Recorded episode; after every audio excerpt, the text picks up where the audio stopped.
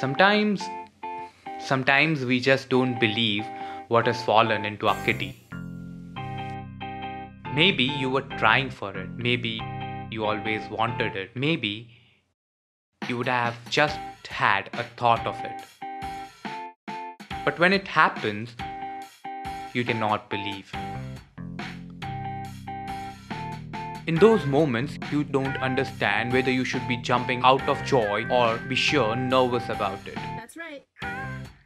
Well, Hetushri Suratya, our today's guest for a night before, had something similar. She is a basketball player.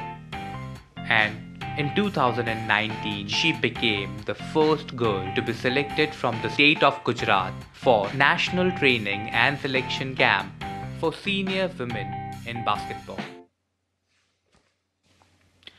She did create a history on which future of many, many, many will depend. But do you know what she was doing a night before her training camp started? Well, you can listen to what exactly she was doing on this episode. Hi, I am Shrungarukani and this is A Night Before, sponsored by Branding Mudra, directed by Jay Nathwani.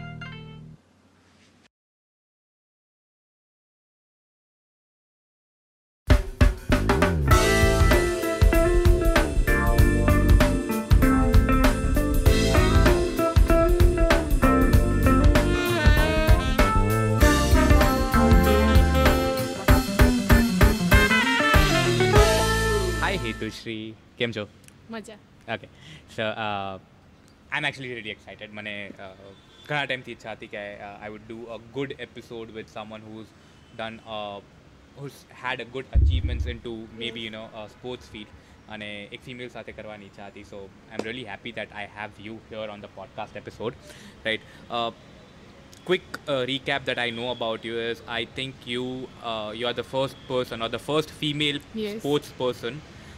જે બાસ્કેટબોલમાં right Indian national team seniors women's team માટે ગુજરાતમાંથી national camp માટે select થયા હતા right ya okay અને that was in two thousand and nineteen yes right so I મતલબ હું કહું ને નાનપણથી મને એવું હતું કે I like to play sports but never thought of it as you know career wise એટલે આપણે કહે ને કે સ્કૂલમાં કોલેજમાં પીટી પીરિયડ આપણે જે હોય. રાઈટ એના માટે આપણે રમ્યા હોય. અથવા કોઈ એવું હોય કે યુ નો બધા સાથે ક્રિકેટ રમતા એક તો રાત શું કહે ઇન્ડિયામાં એવું છે કે ગલી ગલી તમને ક્રિકેટ જોવા મળશે. અને cricket is the only sports which is. Like highly appreciated right એના સિવાય basketball football football is still there basketball અને વોલીબોલ એને એટલું બધું ફેમ નથી મળતું અથવા એટલી આપણી સારી ટીમ્સ અથવા એટલા બધા લોકો દરેક નુક્કડ ઉપર નથી રમતા કે જેથી કરીને યુ નો સારા સારા પ્લેયર્સ આપણે પ્રોવાઈડ કરી શકીએ. Or maybe you know something that is કે આપણા પ્લેયર ઇન્ટરનેશનલ લેવલે જઈ અને સારી સારી સિદ્ધિઓ હાંસલ કરતા હોય. એવું બહુ ઓછું સાંભળવા મળ્યું રાઈટ સો તો being into that uh, how did basketball happen to you? First of all matlab when did you start playing basketball? Where did you start playing basketball? ક્યાંથી સ્ટાર્ટ કર્યું કોઈ એવું ઇન્સ્પિરેશન હતું કોઈ એવું પ્લેયર હતું જેને જોઈને બાસ્કેટબોલ રમવાનું સ્ટાર્ટ કર્યું not not any other sports એવું કાંઈ? ઇન્સ્પિરેશન નહોતું પણ હું સેવન્થ સ્ટાન્ડર્ડમાં હતી તો બધાને ગેમ પૂછતા હતા. મને ખબર રહી મેં અંદરથી જ એવું કહી દીધું બાસ્કેટબોલ અને પછી મેં જસ્ટ સ્કૂલ ચેન્જ કરી. અને એ સ્કૂલમાં ગઈ તો જે મારા પીટી ટીચર હતા એમને એવું કીધું કે બાસ્કેટબોલ તારી માટે સારું છે બિકોઝ તારી હાઇટ સારી છે. મારા ક્લાસમાં બધા જ કરતા હાઇટ Okay. બેસ્ટ હતી મારી. એટલે મેં બાસ્કેટબોલ સ્ટાર્ટ કર્યું.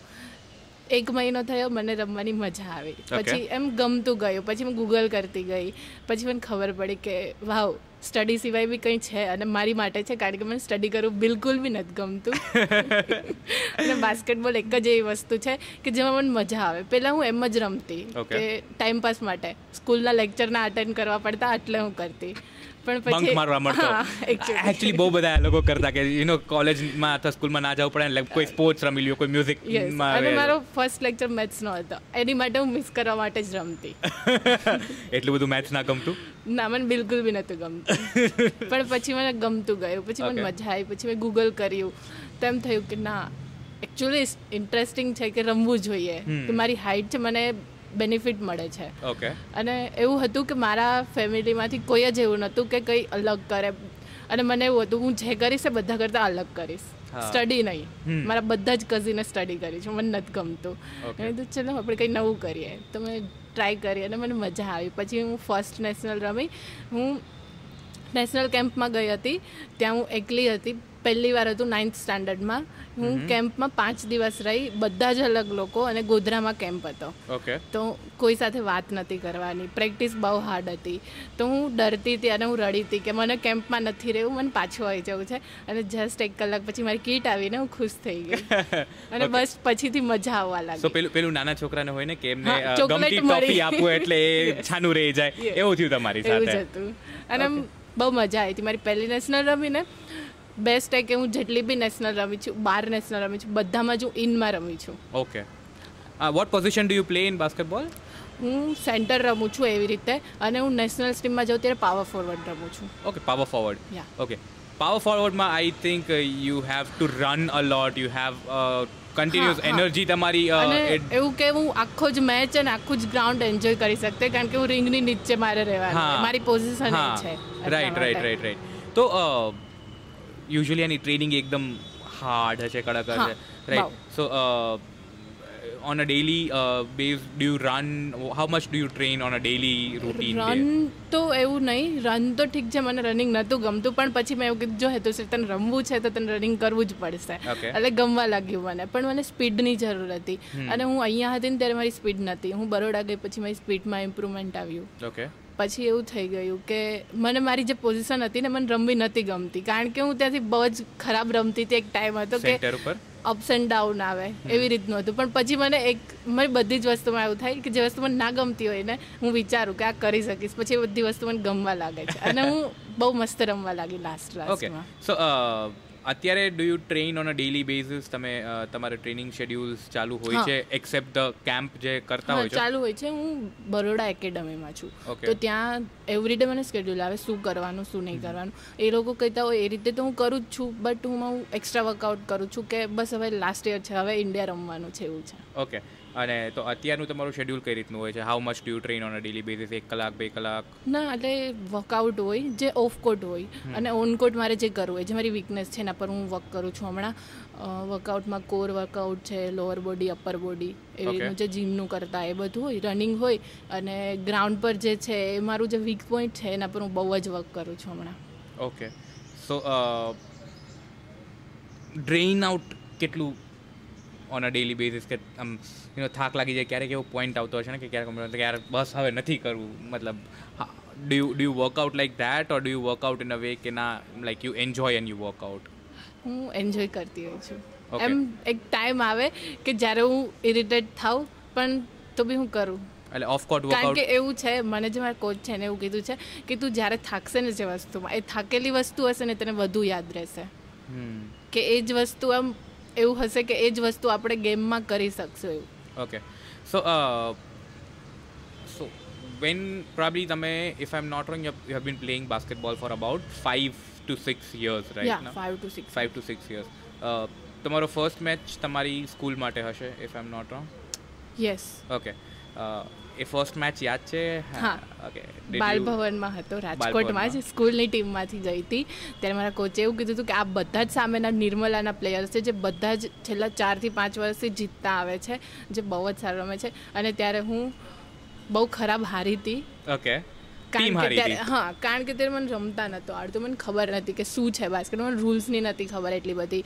બેથી ત્રણ મહિના જ થયા હતા. અને પછી એવું થયું કે હું રમવા લાગી. કેવું હતું કે કોઈ રમે ના રમે હું રમતી એવું હતું મારું. કારણ કે મારી હાઇટ હતી એટલે મને બેનિફિટ હતો સિક્સટી પર્સન્ટ જેવો.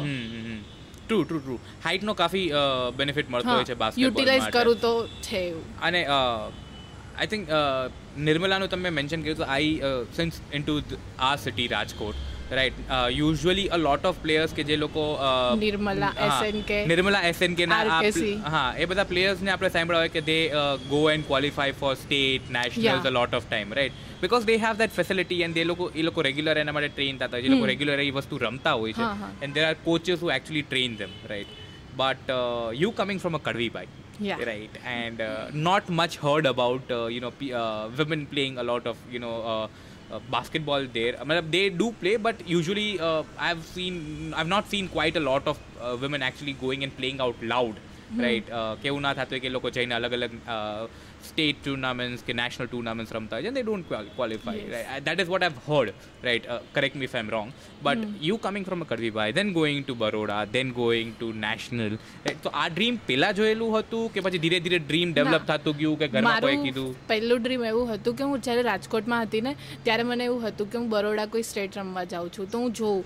કે જ્યારે હોય ત્યારે અપર પુલમાં બરોડા અમદાવાદ બસ બે જ ટીમ હોય વધીને સુરત હોય. રાજકોટ ઓલવેઝ લોઅર પુલમાં જ રમતું હતું કારણ કે કોઈ આ પ્લેયર્સ જ નહોતા એમની પાસે. પછી મને એવું થયું કે ના એકવાર રાજકોટ જીતવું જોઈએ. પછી અમે લોકો જીત્યા. પછી મેં જોયું આમ બધું જોવા લાગી ત્યાં જવા લાગી. એટલે ખબર પડી કે ત્યાં એક DLSS district level sports school છે. જે આપણે ગુજરાતમાં ગર્લ્સ માટે એક છે અને બોયઝ માટે ભાવનગરમાં છે. તો મને એવું થયું કે ના મારે આમાં જવું જ છે કંઈ પણ થાય. અને પછી મેં જોયું ફિગર આઉટ કર્યું તો એના માટે નેશનલ રમવું જરૂરી છે. અને હું નેશનલ પણ રમી હતી. અને પછી મેં નેશનલ રમી હતી. તો ત્યાંથી એ લોકોએ મારો ઓર્ડર કાઢ્યો હતો કે હું જઈશ પણ મને ઓર્ડર લેટ હાથમાં આવ્યો. પણ તો બી મારું ઇલેવન્થ સ્ટાન્ડર્ડ હતું હું જતી રહી હતી. ઓકે ઓકે અને એ પછી મને એવું થયું કે હું એકેડમીમાંથી રમું. કે એકેડમીમાંથી રમવું બહુ મોટી વાત છે ગુજરાતની. પછી થોડો ટાઈમ થયો કે એકેડમીમાંથી મને રમવા તો નહોતું મળતું કારણ કે એવું હતું કે કાં હું ડીએલએસએસ ચૂઝ કરી શકું કાં એકેડમી. પણ ત્યાં મારા જે કોચ હતા ને એમને મેં વાત કરી હતી કે મને એકેડમીની પ્રેક્ટિસ જોઈએ છે. કારણ કે ડીએલએસએસની પ્રેક્ટિસ હતી એમાં શું પ્રોબ્લેમ હતો કે બોયઝ અને ગર્લ્સ બધા એકસાથે પ્રેક્ટિસ કરવાની. અને જ્યારે એકેડમી હતું તો ત્યાં બે કોટ હતા કે બોયઝની બી અલગ ગર્લ્સની બી અલગ. ત્યાં જીમ મળતું. આમ મંડે ટુ સેટરડે બધું જ વ્યવસ્થિત ચાલતું. કે આ દિવસે આ વર્ક કરવાનું આ દિવસે આ વર્ક કરવાનું. અને પછી મને એમ જ એકેડમી તો નથી મળી પણ મને ત્યાં પ્રેક્ટિસ કરવા મળી. પછી પ્રેક્ટિસ કરવા લાગી પછી ટુર્નામેન્ટ રમવા. પછી મારું ડ્રીમ હતું કે હું બરોડામાંથી પહેલી ટુર્નામેન્ટ રમું એમાં ઇનમાં રમું. હું ઇનમાં પણ રમી અને મેન ઓફ ધ મેચ પણ થઈ. Player of the match I would say yeah not man of the match. Okay so most valuable player most valuable player okay cool so તમે right now year twenty so તમે I think Baroda shift થયા when you were in eleventh grade right. Eleventh eleventh મિડમાં કે તમે twelfth તમારું I think બરોડામાં જ કર્યું. Two thousand seventeen and okay two thousand seventeen and right you shifted to Baroda. And so A decision લેવા પાછળનું કારણ એક જ કે ત્યાં ફેસિલિટીઝ વધારે હતી. હા અને કોચિસ બી સારા હતા. ઓકે અને ટીમ પણ મળતી ટીમ મેટર નથી કરતી કોચિસ સારા હતા એ ઓકે સો રાજકોટમાં તમારા કોચ કોણ હતા મા- રાજકોટમાં મારા બે કોચ હતા. એક પ્રકાશ સર કરીને હતા જે અત્યારે આમાં છે એસએજીસ જે સ્પોર્ટ્સ ઓથોરિટી ઓફ ગુજરાત છે ને ગવર્મેન્ટ જોબ છે એમની એટલે બાસ્કેટબોલમાં જે અમારા હેડ કોચ હતા અત્યારે બી હેડ કોચ છે બોઇઝમાં પ્રકાશ સર. અને બીજા જે હતા સ્કૂલના સર હતા અબ્બાસ સર કરીને. ઓકે એ તમારા કરવી બાય સ્કૂલમાં. હશે. And then when you went to Baroda. Right તો who who did you start training under કોની અંડર તમે ટ્રેનિંગ સ્ટાર્ટ કરી મેં ફર્સ્ટ ટ્રેનિંગ જે સ્ટાર્ટ કરી એ જયપ્રકાશ સિંહ હતા જે જમશેદપુરના. ઓકે એમને ખાલી એકેડમી માટે અહીંયા ત્રણ કે ચાર વર્ષ માટે એકેડમી એમ એક્સપર્ટ કોચ જેમને ઇન્ડિયા ટીમને એકવાર કેમ્પ કર્યો હતો.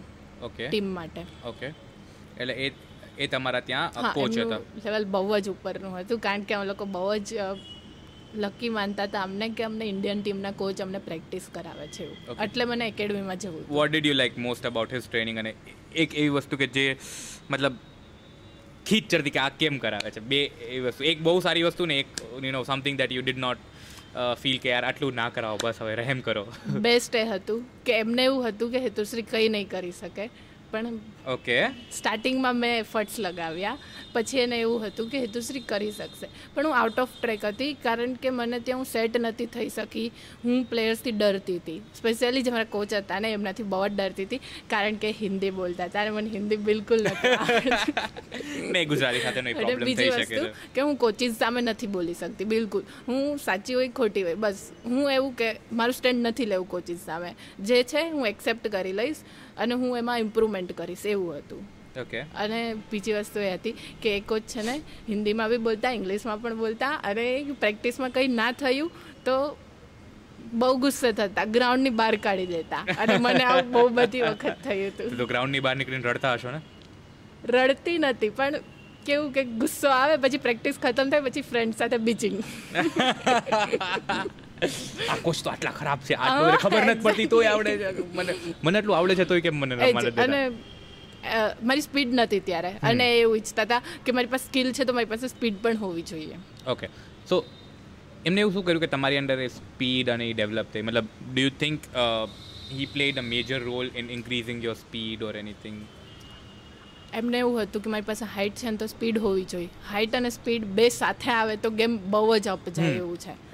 અને પછી વર્કઆઉટ કરતી ગઈ કરતી ગઈ અને મારું વર્કઆઉટ સારું થયું. પહેલાં સ્ટાર્ટિંગમાં હું વર્કઆઉટથી થાકી જતી. હું વિચારતી કે છ વાગ્યા જલ્દી આઠ વાગ્યા. આજે ગાળ ના સાંભળું બસ.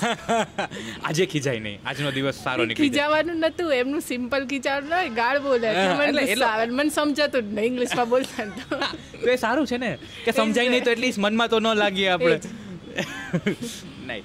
સો હી વોઝ દેર એટલે અ, જયપ્રકાશ સરની અંદર તમે યુ સ્ટાર્ટ ટ્રેનિંગ રાઈટ અને he still your coach or મતલબ કેવું છે? ના એ પછી એક ટાઈમ થયો તો પછી એ નીકળી ગયા હતા એકેડમીમાંથી અને પછી એવું હતું કે મારા ઘરે ફેમિલી ઇસ્યુ હતા મારા મમ્મીની તબિયત નથી સારી તો મેં છૂટી લીધી હતી. અને એમને પછી એવું કીધું હતું એમને ખોટું લાગ્યું તો એ પછી એકેડમીમાં હું ગઈને તો એમને કીધું તને અહીંયા પ્રેક્ટિસ કરવા નહીં મળે.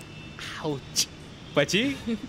પછી કંઈ નહીં. પછી મને એવું થયું કે સરને કહીશ કે સરને હું સારી રીતે વાત કરીશ હું સરને મળીશ સોરી કહીશ. પણ એ પછી એવો ટાઈમ થયો એવું નક્કી કર્યું ત્યાં સર જતા રહ્યા. સરનું ખતમ થઈ ગયું અને પછી બીજા કોચ આવ્યા જે યુપીના છે જે ફિમેલ કોચ છે. અને હું બસ હું કંઈ થાવ ના થાવ. મારા જે કોચ છે ને એના જેવી થવી જોઈએ. અત્યારે એવું છે કે આખી જ બાસ્કેટબોલ ને આખા જ સ્પોર્ટ્સની લાઇનઅપ કરીએ ને કોચિસની તો એક જ ફિમેલ પર્સન છે જે અત્યારે હેડ કોચ છે. Okay and that is your coach who is right now training મારા કોચ નથી મારા બેસ્ટ ફ્રેન્ડ છે. Oh coach cum best friend વાહ ધેટ ઇઝ અ કારણ કે હું એક જ એવી છું એકેડમીમાં અત્યારે જે સિનિયર પ્લેયર છું. મારાથી બધા જ જુનિયર છે અને હું એક જ એવી એકેડમીમાં છું કે જે રાજકોટની છું અને હું ત્યાં પીજીમાં રહું છું. તો એ મારું બહુ ધ્યાન રાખે અને એમને ખબર છે કે હેતુશ્રી કોઈ વાર નહીં બોલે. હું એક વરસ મેમ સાથે પ્રેક્ટિસ કરી. મારો કેમ્પ ખતમ થયો કેમ્પનું નામ આવ્યું ને પછી હું મેમ સાથે વાત કરવા લાગી. બાકી મેમને ખબર જ નથી કે હેતુશ્રી કઈ રીતે વાત કરે છે. ઓ એટલે એટલા બધા શાંત છો તમે? કે ના, કોચ સામે અથવા. કોઈ બી. સિનિયર આવી જાય તો એની સામે એકદમ સિનિયર સામે નથી. હું ઓનકોટ બિલકુલ શાંત નથી. ઓકે ઓફકોટ હું કોચિસ સામે છું. કારણ કે એવું કે એ રિસ્પેક્ટ નહીં કે ડરને લીધે? રિસ્પેક્ટ ઓકે ડર નથી મને રિસ્પેક્ટ છે. કે કેવું સ્પોર્ટ્સમાં કેવું છે કે એકવાર જે તમારી ઇમેજ બની એ લાસ્ટ સુધી રહેવાની છે. એટલે હું આજ સુધી કંઈ કોચ સામે બોલી તો નથી જ. પણ હવે તમારા બેસ્ટ ફ્રેન્ડ સામે બોલો છો ક્યારે કે એમને બોલવાનું નથી થતું. એમ થતું નથી કારણ કે એમને ખબર હોતી હોય છે કે હું ક્યારે કરું છું ક્યારે નથી કરતી વર્ક ઓકે કુલ અને મને જે દિવસ વર્કઆઉટ કરવાનું મન ના હોય ને ત્યારે હું કહી દઉં કે મને નથી મન હું આજે શૂટિંગ કરીશ ખાલી પણ મારું ચાલતું નથી. ઓકે એ તો ઓબ્વિયસ છે. Coach see at the end of the day coach ના જે શું. કહેવાય ઉનકા બોલા હુઆ વર્ડ લાસ્ટ વર્ડ હોતા. है હા ભાઈ. Uh, so uh, then how long did you train uh, into baroda? Did you play any uh, level from baroda? Baroda માંથી તમે રમ્યા હતા and how did you get selected for a national uh, you know senior બરોડામાંથી એવું હતું બરોડા ગઈ ને ત્યારે હું જૂનમાં ગઈ હતી. ત્યારે એવું હતું કે સપ્ટેમ્બરમાં એક લાસ્ટ ટુર્નામેન્ટ છે જે ટુ થાઉઝન્ડ વનની છે. હું ટુ થાઉઝન્ડ વન છું. તો મારી કટ ઓફ હતી કે એવું હતું કે આ જુનિયર નેશનલ છે. આમાં કર્યું તો થયું. બાકી બસ નેશનલ્સ આવીને બાસ્કેટબોલ ખતમ. શૂઝ સાઈડમાં રાખી દે બોલ સાઈડમાં રાખી દે સ્ટડી પર ધ્યાન દે હેતુ એવું હતું આમ. કરીશ તો બધું કરીશ બાકી નહીં કરું. ડુ એટ ડાય સિચ્યુએશન પછી એવું થયું કે નેશનલ્સમાં હું અપર પુલમાં હતા. અમે એ લોકો એ મેચમાં કેવું થયું કે સાત ટીમ હતી અમારા પુલમાં અમે બધા જ મેચ હાર્યા હતા.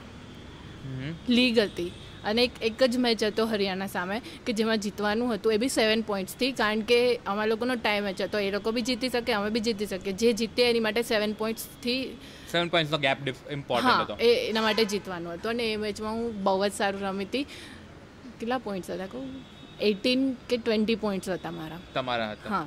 અને એમાં હું બહુ જ સારું રમી હતી. કારણ કે એ મેચ હતી ને પહેલાં હું મારી કો- મારા કોચ છે ને એ મને લઈ ગયા હતા એક જગ્યા પર કે ચલ તું મારી સાથે કારણ કે એમને મને સમજાવું. તો એમણે મને એવું કીધું કે જો એ દોસ્તો તારી લાસ્ટ નેશનલ છે તને ખબર છું તું લાસ્ટ નેશનલ છે એના માટે તું એફર્ટ્સ લગાવે છે. આમાં તું એ કર્યું તો કર્યું. પછી કંઈ ઓપ્શન નથી. પછી સિનિયર પ્લેયર્સ થઈ જાય. તો સિનિયર પ્લેયરમાં કંઈ મને હજુ બી નથી લાગતું કે હું સિનિયરમાંથી રમું તો હું સિલેક્ટ થાય છે એવું. એટલે એવું હતું કે બસ થઈ જાય એવું. અને એને એ મેચમાં બહુ જ સારું રમી હતી. ઓકે. પછી મને કંઈ આઈડિયા નહોતા કે હું કેમ્પમાં સિલેક્ટ થઈશ. અને એ નેશનલ એવી હતી કે જેમાં ગુજરાત સિક્સ્થ પ્લેસ પર છે. ઓકે. અને કેટલી ટીમ કમ્પીટ કરતી હોય છે? વીસ જેટલી. વીસ જેટલી. અને Gujarat ended up at six which is not very great but not bad હા. નોટ બેડ રાઈટ અત્યારે એક જ એવી વિમેન્સ બાસ્કેટબોલમાં છે કે જેમાં જુનિયર જુનિયર ટીમ એક જ છે ગુજરાતમાં કે જે અત્યારે અપર પુલમાં રમે છે અને ટોપ એઇટ ટીમ છે. ઓકે. ટોપ એઇટ ટીમ એટલે કે એવું કે કોઈ બી ટીમ ફર્સ્ટ આવી શકે કોઈ બી ટીમને ગોલ્ડ આવી શકે એવી ટોપ એઇટ ટીમ હોય. ઓકે. એવું નહીં કે ફર્સ્ટ સેકન્ડ થર્ડ લાસ્ટ યરનું બેઝ નથી જોતા એ લોકો. કારણ કે હર વખતે બધી ટીમ જે ટોપ એઇટ અલગ ટીમ રીતે છે બહુ એ. કરતું હોય છે કોમ્પિટિશન માટે. It depends on the practice it depends upon the match it depends upon then and there statistics એની અને હર વખતે કોચિસ ચેન્જ થતા હોય પ્લેયર્સ ચેન્જ થતા હોય એટલે. એટલે હા પ્રીવિયસ ટુર્નામેન્ટ્સ અને પ્રીવિયસ યર્સ ઉપર એ મેટર નથી કરતું. You have to be at that particular moment at that particular time and do the day or you know seize the day કે ઈ તમે ડે ઉપર તમે રાજા તો રાજા નહીં તો હા. ઇટ્સ ગોન ખતમ. Right so but then you played nationals into from junior yeah right uh, and then you got selected for you know indian uh, Senior India senior team. uh, senior india team right in a camp mate training camp mate Hmm. right and uh, and as i said in the earlier version you were the first person from gujarat to do that yeah right so a selection how, how did that happen એના માટે uh, where did you મતલબ uh, a match જોઈને જ uh, your હા selection junior નેશનલ્સમાં હું જે match એક મેચના બેઝ પર એ લોકો નથી કરતા બધા જ મેચીસ જોતા હોય છે. અને મારી ગેમમાં એવું નથી કે મેં બાસ્કેટ માર્યા તો મને વધુ સિલેક્ટ કરશે. મારા અસિસ્ટ મેટર કરે છે મારા પાસ મેટર કરે છે. ઓબ્વિયસલી એક ટીમ ગેમ છે this a team game so it matters કે તમે ટીમ સાથે કઈ રીતે રહીને રમો છો right because if you are playing solo તો એ તમારું ઉલટાનું નેગેટિવ પોઈન્ટ થઈ જાય right because when you'll be playing for India you don't have to play for your you have to play for national or team India right Yes. So it is a team sport. Obviously, they select so what do you think were your major uh, attraction points કે you got selected you know though being a very young person right 19 year na tame hata, and you got selected for national into seniors right so what do you think must have been you know uh, your uh, you know plus points or attraction points the selection jury the selection members actually felt that you are good for nationals I think મારી reach સારી છે basket માટેની. મારું shooting conversion એટલું બધું નથી. Okay. હજુ બી આજના દિવસમાં પણ નથી. That is very good that you are accepting it openly usually ઘણા લોકો એ ઓપન ન એક્સેપ્ટ ન કરી શકતા. That is really good of મારી પાસિંગ સ્કિલ સારી છે. મારું ડિફેન્સ સારું છે.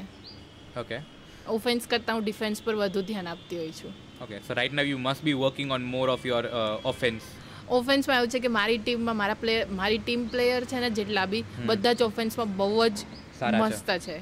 કે એ લોકો ઓફેન્સ કરશે અને હું ખાલી ડિફેન્સ કરીશ ને તો બી અમે લોકો મેચ જીતી શકીએ એવું છે. એટલે એવું જરૂરી છે કોઈને બી ડિફેન્સ શીખવું જોઈએ સરખી રીતે.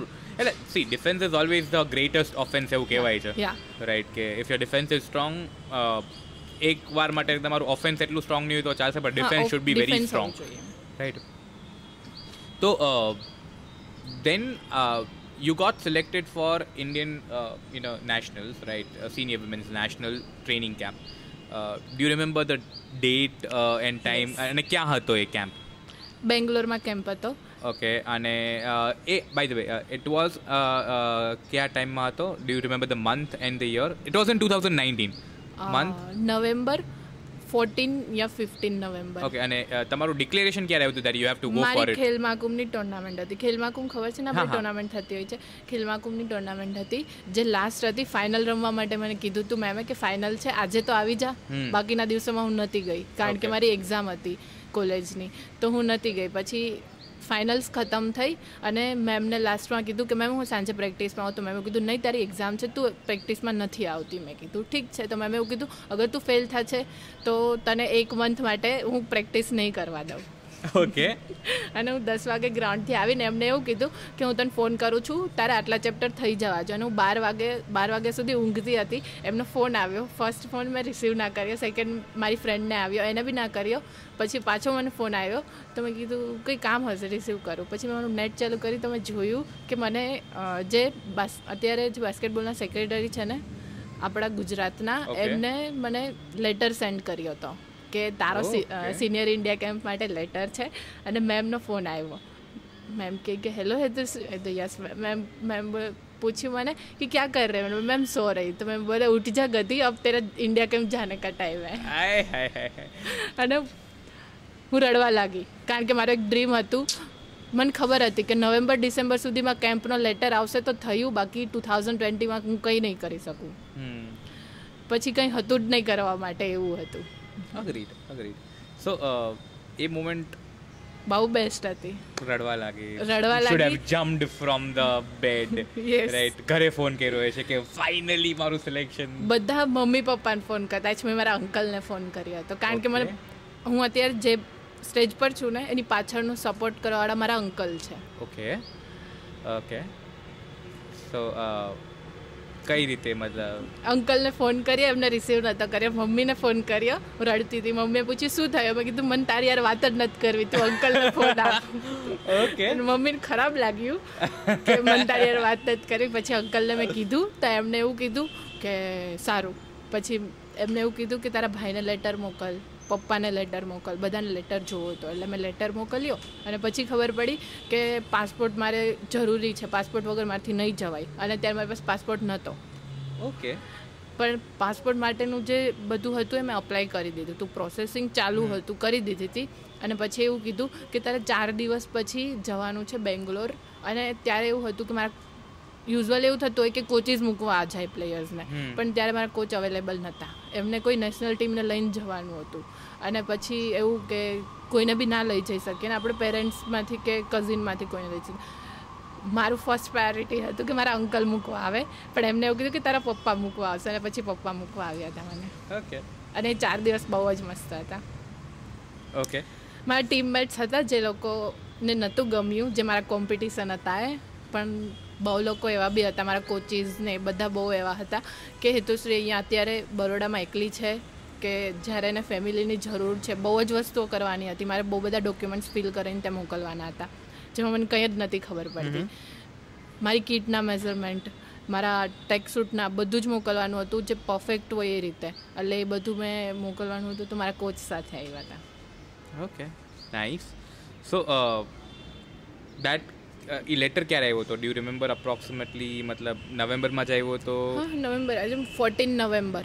Okay fourteen November. Fourteen fifteen okay and then you had to I think twenty first or twenty તમારે કેમ્પમાં પહોંચી જવાનું હતું. નાઇન્ટીને જવાનું હતું. ઓકે નાઇન્ટીને જવાનું હતું. So that was in Bengaluru yeah okay Bengaluru ખૂબ એ ગ્રાઉન્ડ મેં ખાલી યુટ્યુબ પર જોયું હતું કારણ કે ત્યાં એકવાર મેચ થઈ હતી અને મને એવું હતું કે ના મને આ ગ્રાઉન્ડ પર એકવાર તો પ્રેક્ટિસ કરી છે. મને બ્લિંક થયું હતું કે હું કરીશ તો શ્રી આ ગ્રાઉન્ડ પર પ્રેક્ટિસ ઓકે વાવ બહુ એક્સાઇટમેન્ટ હતું ગ્રાઉન્ડ માટે. ઓકે સો તમે નાઇન્ટીન નવેમ્બર બેંગ્લોર પહોંચી ગયા છો? Twenty November twenty November morning four o'clock morning four o'clock you reach Bangalore right અને તમારી પ્રેક્ટિસ ટ્વેન્ટી ફર્સ્ટથી સ્ટાર્ટ થતી હતી. નાઇન્ટીન ચાર વાગે પહોંચી નવ વાગે સવાર પ્રેક્ટિસ હતી. ઓ મને પરમિશન મળે કે હું એક્સરસાઇઝ મિસ કરી શકું પણ એક્સાઇટમેન્ટ જ એટલું હતું કે રેસ્ટ જ ના લીધો. ઓકે અને તો તમે અમદાવાદથી નીકળ્યા હશો if am not wrong Baroda. Baroda.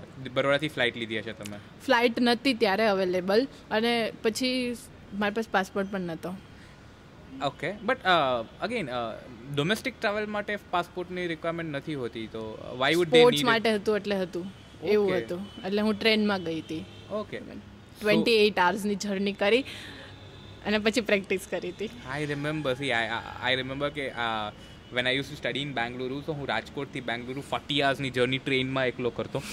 અને એકલો કરતો તો ટ્રસ્ટ મી એવું હતું કે ત્યારે બહુ મજા આવતી કારણ કે એનો અલગ અલગ લોકોને તમને મળવા મળે ટ્રેનની અંદર. Train see I always loved train travel હા મને બી એક ટાઈમ હતો કે જે મને ટ્રેનમાં નહોતું ગમતું પણ પછી મને ગમવા લાગ્યું કે નેશનલ્સ જવાનું થાય બધું ટ્રેનમાં. હમ એટલે ટ્રેનની એક જર્ની છે કે ત્યાં અલગ અલગ લોકો મળે you can read you can you know watch movies you can actually take rest મને ગેટ પર બેસવાની બહુ જ મજા આવે. સેમ યર સેમ યર હું એકચ્યુઅલી ઘણો ખરો ટાઈમ મારો સીટ ઉપર ન જઈને હું એકચ્યુઅલી ત્યાં બહાર દરવાજા ઉપર બેસી અને અને એવી રાતના ટાઈમ પર કે સવારે મને સનસેટ અને સનરાઈઝ ટાઈમ પર બહુ જ ટાઈમ ઉપર રાતના ટાઈમ પર એક વસ્તુ બહુ એના કરતા કે ટીટી આવીને ઘડી ઘડી કે અંદર જાઓ અંદર જાઓ.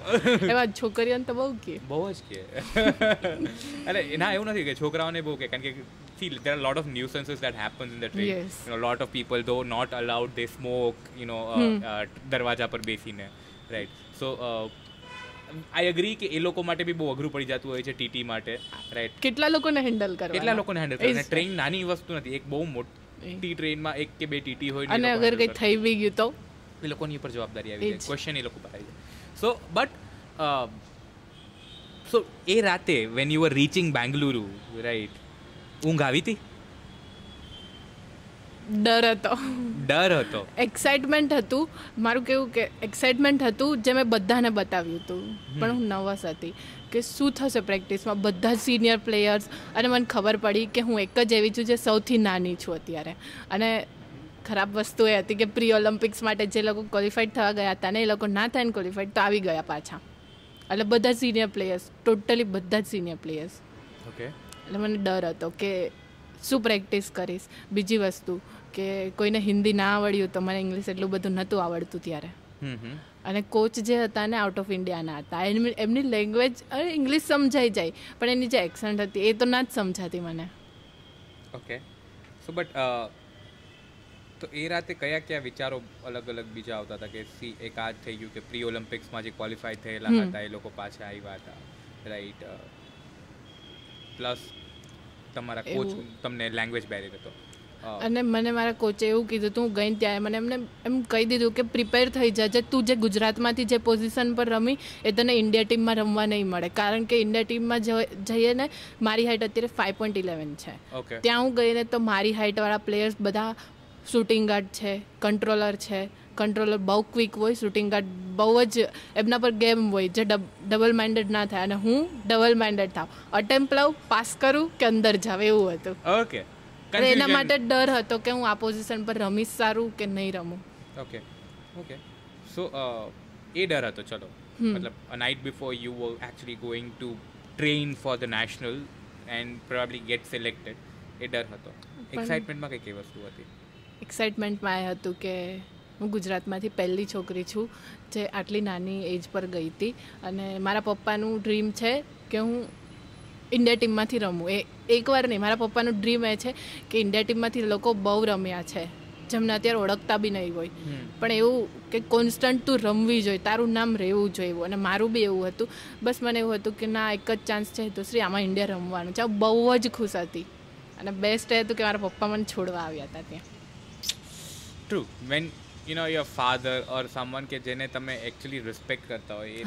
તમારી સાથે ત્યારે એ મોમેન્ટ ઉપર હોય રાઈટ તો you feel good you feel that you know life એક કમ્પ્લીટ સર્કલ થઈને આવી ગઈ છે. Right and probably that is what you always needed અને એ તમને મળી રહ્યું છે. અને એક્સાઇટમેન્ટ એ પણ હતું કે બહુ પ્લેયર્સ હતા જેમણે બસ ખાલી ગૂગલ પર ગૂગલ પર જ મેં જોયા હતા. એમને મળવું હતું મને. કોણ કોણ એવા પ્લેયર્સ હતા?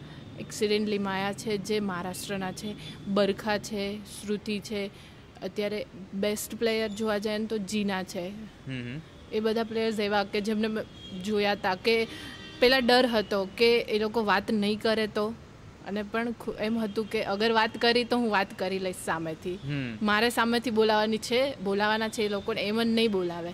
અને હું બ્રેકફાસ્ટ મારો એટ થર્ટી હતો. હું બ્રેકફાસ્ટ માટે ગઈ. કોઈ જ ને હું નથી ઓળખતી. ખાલી એમ ફેસથી ખબર હતી કે આમનું નામ આ છે આમનું નામ આ છે. એ લોકો મને નહોતા ઓળખતા. પણ એ લોકોને એવું હતું કે ગુજરાતમાંથી કોઈ છોકરી છે હેતુશ્રી કરીને જે નાઇન્ટીન યર્સની છે અને એમનો એનો પહેલો કેમ્પ છે એને સિનિયર કેમ્પમાં બોલાવી છે. એની હાઇટ પણ છે. એટલે એ લોકોને એવું હતું. કારણ કે બે દિવસથી અનાઉન્સ કરતા હેતુશ્રી સુરઠે આવી આવી એવું બધું. પણ મને લેટર જ ટ્વેન્ટીનો હતો. એટલે હું ગઈ તો હું થોડી ડરેલી હતી. મારા પપ્પા બારે રિસેપ્શન પર બેઠા હતા. હું બ્રેકફાસ્ટ માટે અંદર ગઈ જ્યાં મારું ડાઇનિંગ હતું ત્યાં. તો દીદીએ કીધું હાય યતુશ્રી આમ વોટ દીદીએ હા સામેથી કીધું અને પછી મેં કીધું હાય દીદી પછી મેં કીધું ગુડ મોર્નિંગ દીદી દીદી કે डर मत इतनी हम लोग भी इंसान ही है आके बैठ जा हम लोग कोई ज्वाइन कर ले ब्रेकफास्ट में એટલે કોઈને એવું નતું કીધું ને કે પ્લીઝ મને ચૂંટી કાઢો ને મતલબ હા, આઈ ના, ડોન્ટ નો એવું કે નહોતું કર્યું. ડ્રીમ ઓર રિયાલિટી એવું નહોતું કર્યું પણ પછી બે દિવસ થયા ને પછી મેં દીદીને જ કીધું કે દીદી તમે આટલા કુલ છો તમે મારી સાથે આવીને વાત કરી અને પછી એવું થયું કે અમને ગ્રાઉન્ડ પરથી કીધું હતું એ અમારા જે કોચ હતા એમને કે જેટલા બી જુનિયર્સ છે એમનું ધ્યાન તમારે રાખવાનું છે કેટલા ટાઈમે બ્રેકફાસ્ટ કેટલો કરે છે ડાયટ પર ધ્યાન આપે છે કે નહીં. પછી એવું થઈ ગયું કે હું ઈચ્છતી હતી કે એ અમારા ટેબલ પર જમવા બેસે પણ પછી એમને જ મારી સાથે બેસવું પડ્યું કારણ કે ડાયટ ચેક કરવાનું હતું. ઓકે તો એ તમારા મેન્ટર જ બની ગયા એક રીતે કે એમને તમારું બધું ધ્યાન રાખવાનું હતું ને ઇટ બીકેમ અને તમારે જે એકચ્યુઅલી કરવું હતું એ સામેથી તમારી સામે ચાલીને આવ્યું. Okay nice so plus again when you are still talking about a night before right Yes. Your camp કોની કોની જોડે ફોન પર અથવા યુ નો વાત કરી હતી અને શું વાતો કરી હતી? કારણ કે એવા સી આપણા ઘરે આપણી લિસ્ટમાં છે ને હંમેશા ચાર પાંચ નામ એવા હોય રાઈટ કે જેને આપણે યુ નો એક બહુ ઇમ્પોર્ટન્ટ ડે હોય ને એની પહેલાં એમની સાથે આપણે વાત કરવું અથવા એમની સાથે યુ નો કંઈક શેર કરવું આપણને ગમે અથવા યુ નો કોઈ મેસેજીસમાં આપણે એમની સાથે વાત. કરતા કે યુ નો આમ મતલબ મને આટલું આટલું ફીલ થાય છે. એવા કોઈ કોણ કોણ લોકો હતા? ત્રણથી ચાર લોકો છે. એક મારા મેં અંકલને ફોન કર્યો હતો પછી એક મારી ફ્રેન્ડ છે બરોડાની છે. એને ફોન કર્યો હતો અને એક મારો કઝિન છે કે એની સાથે બેક બીચિંગ કરવાનું હોય. એને બધું જ કહું બધું જ લાઈફમાં જેટલું બી થતું એને બધું જ કહું હું એને. એને મેં બધું કીધું હતું ને એક મારો બેસ્ટ ફ્રેન્ડ હતો ત્યારે. ઓકે. સિદ્ધાંત કરીને. એને બધી જ ખબર હતી. સ્ટીલ હજી મારો બેસ્ટ ફ્રેન્ડ છે કારણ કે અમારું બેનું એક જ ડ્રીમ છે. કે એ ગુજરાતની સિનિયર ટીમમાંથી રમે અને હું ઇન્ડિયા રમું. ઓકે નાઇસ સો તમે ઓલમોસ્ટ તમારા ડ્રીમની ઓલમોસ્ટ નજીક પહોંચી ગયા. હા. Right you practice there for about ten days right yes India team માટે પ્રેક્ટિસ કરવું અથવા એ સિલેક્શન માટે આખું ટ્રેનિંગ લેવું અને રેગ્યુલરમાં તમે જે ગુજરાત ટીમ માટે ટ્રેનિંગ લેતા હતા રાઈટ એ બે વચ્ચે તમને શું ડિફરન્સ લાગ્યો હતો? ત્યાં ટ્રેનિંગના આર્સ બહુ વધારે હતા nine to twelve morning practice અને evening practice four thirty to seven okay time બહુ મોટો હતો. મને પહેલા દિવસે એવું થયું કે ચાર કલાક પ્રેક્ટિસમાં શું કરાવશે? મારાથી થશે કે નહીં થાય? પણ પછી મેં જોવા જોવા જોયું ને સરખી રીતે પ્રેક્ટિસ કરીને તો મને ખબર પડી કે આના કરતાં તો વધારે હું જોઉં ને તો બી એફર્ટ્સ લગાવી શકું છું. અને મારી એકેડમીની પ્રેક્ટિસ બી એવી જ ચાલતી. કે વીકમાં બે વાર જીમ કરાવે. અને થિયરી ક્લાસીસ હોય એવું જ બધું ચાલતું. પણ થોડા વધુ એફર્ટ્સ લગાવવાના હતા એ ઇન્ડિયા કેમ્પ હતો. ઓબ્વિયસલી ઇન્ડિયા કેમ્પ હતો થોડા વધુ એફર્ટ્સ લગાવવાના હતા. કોઈ એવી વસ્તુ કે અગેન જે અનએક્સપેક્ટેડ તમારા માટે બની અને એક્સેપ્ટ કે યોર એકચ્યુઅલી સિનિયર્સ કે which you always looked up to right એના સિવાય કોઈ પ્રેક્ટિસમાં ટ્રેનિંગમાં કોઈએ તમારી એવી કંઈ તમારી ટેકનિકાલિટીઝ ઓર તમારી યુ નો વસ્તુ પર ફોકસ આઉટ કર્યું which has now help you a lot anything મારા જે ત્યાંના કોચ હતા એમને એવું કીધું હતું કે તું નેક્સ્ટ ટાઈમ તને આ વખતે તો નહીં પણ તને ઇન્ડિયા રમવું છે ને તો તું શૂટિંગ ગાર્ડ રમ. કારણ કે તું સારી શૂટિંગ ગાર્ડ થઈ શકે છે. તું કન્વર્ઝેશન નથી સારું તારું પણ તું થોડા એફર્ટ્સ લગાવીશ ને તો રમી શકશે ઇન્ડિયા એવું. Okay okay so now you are working on your conversion yeah okay nice so એના પછી તમારો એક નેશનલ કેમ્પ કે એના પછી થયો. So okay sorry before I movie they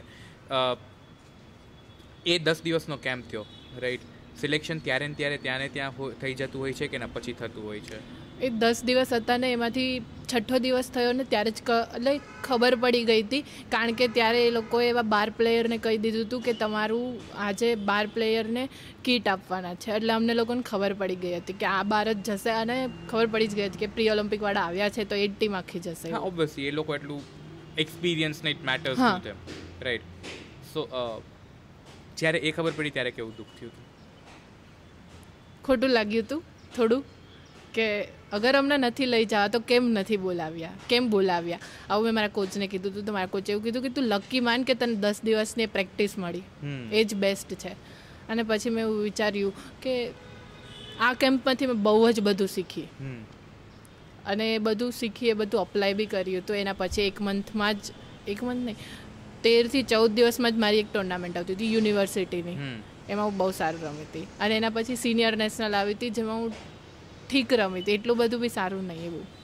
okay so but એ જે બેક ઓફ ધ માઇન્ડ અથવા સબ અનકોન્શિયસલી ઓર સબકોન્શિયસલી તમારા અંદર જે ટ્રેનિંગ આવી હતી that has started to help you out quite a Yes. Lot right obviously I agree કે એ ખરાબ લાગે but then that is all that is how the teachings are right એના પછી you are still doing certain camps right for have you again been to any national training camp yeah okay twenty twenty December one મંથનો camp હતો જે પણ senior India camp જ હતો. Okay fun question by the way before we move ahead કોવિડની અંદર કઈ રીતે train training કરી બિકોઝ ઘરમાં બેસીને આઈ ડોન્ટ થિંક કંટાળી ગયા હશો. માર્ચમાં હું રાજકોટ આવી એપ્રિલ સુધી બસ સ્ટીલ કર્યું કારણ કે એકેડમીનું ગ્રુપ બન્યું હતું પણ એમાં એવું બસ નક્કી કરતા રહ્યા કે કરશું વર્કઆઉટ કરશું આપણે લોકો બી વર્કઆઉટ કરશે એવું.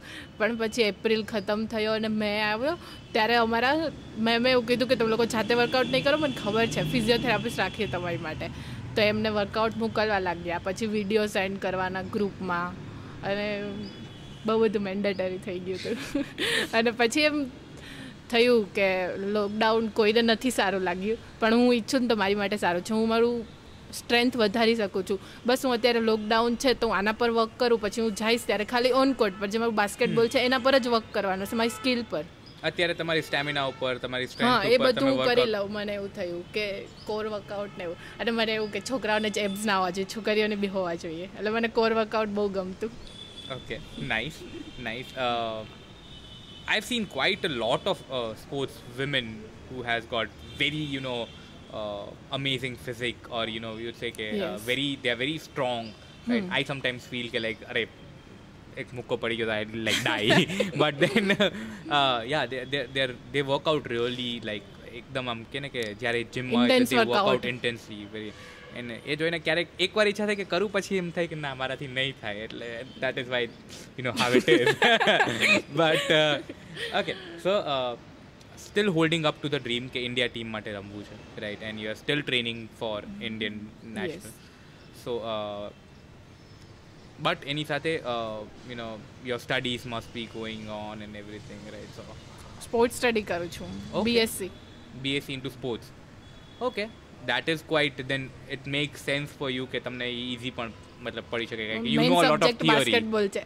ચાર સબ્જેક્ટ છે એમાં બે એક બાસ્કેટબોલ ચલો જો પસંદ હે વહી પડના હે. હા. Well it's good good so right now training is going on right and we are really hoping કે you will soon play for Indian national team જે લાસ્ટ યર હતું ને કે આ એક જ ટુર્નામેન્ટ છે એવું આ વખતે મને વાઇબ્સ આવે છે અંદરથી કે આ લાસ્ટ યર છે આમાં હું ઇન્ડિયા રમીશ. આ વખતે ઇન્ડિયા રમશો? રમીશ. મને મારા પર કોન્ફિડન્સ આવી ગયો છે હવે. Okay પેલા હું ડરતી પણ- ટુર્નામેન્ટ ટેન્ટેટિવલી હમણાં કોઈ ટુર્નામેન્ટ નથી જે મારો કેમ્પ હતો. એ કેમ્પ સારો રહી શકતો હતો પણ પછી મને ઇન્જરી આવી તો હું કેમ્પમાંથી પાછી આવી ગઈ. Okay okay so So when are you sure કે આ ટુર્નામેન્ટ તમે રમશો? કારણ કે in you did not even finish the camp મારો ઇમ્પ્રુવમેન્ટનો રેશિયો બહુ ઉપર જતો રહ્યો હતો ત્યારે. But is it not necessary that you have to finish the camp then only you are selected for the national team એવું હતું કે એ કેમ્પ ખતમ કરતાં બીજો કેમ્પ હતો પંદર દિવસ પછી પણ એમાં એવું હતું કે એ કેમ્પમાં જે પ્લેયર્સને ઇન્જરી ના હોય પછી જે પ્લેયર્સનું ઇમ્પ્રુવમેન્ટ થયું હોય ના હોય થયું ના થયું હોય અને ઇન્જરી ના હોય ને એ જ પ્લેયરને બોલાવવાના હતા પણ મને ઇન્જરી હતી અને મને એમ સિગ્નલ મળી ગયું હતું કે હું નહીં હોય કેમ્પમાં પણ મેં થોડા હોપ્સ રાખ્યા હતા કે કોચને મારું ઇમ્પ્રુવમેન્ટ જોયું હશે ને કોચે તો મને બોલાવશે પણ એને મને લાસ્ટ ડે હું બેઠી હતી એમની બાજુમાં તો એમણે મને માથા પર હાથ રાખ્યો અને એવું કીધું કે कोई बात नहीं नेक्स्ट टाइम तो इससे भी अच्छा कर सकते हैं इस बात है कोई इंजरी है हम लोग समझ सकते हैं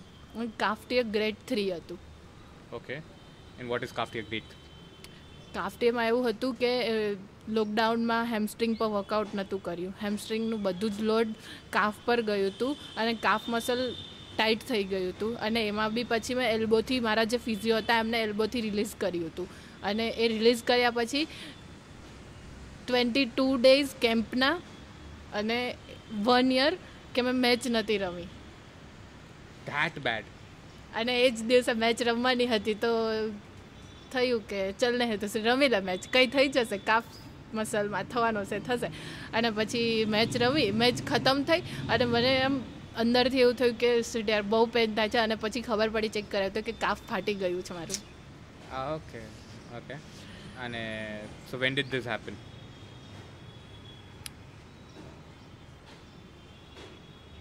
last to last એટલે ઈ લાસ્ટ સિક્સ ડેઝ હતા.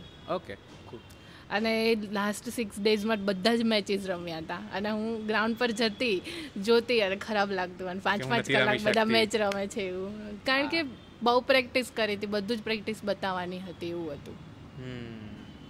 No worries. There's always a next time, and uh, I'm really happy that I've got you to be here when you know a a star or a player is in making right now, right? And uh, probably be a time જ્યારે હિતુશ્રીની પાસે ઇન્ડિયાનું T shirt ઉપર ઇન્ડિયાનું નામ હશે. India kit India kit આવી ગઈ છે રાઈટ સો કેમ્પની હતી. નેશનલ ટીવી ઉપર હશે.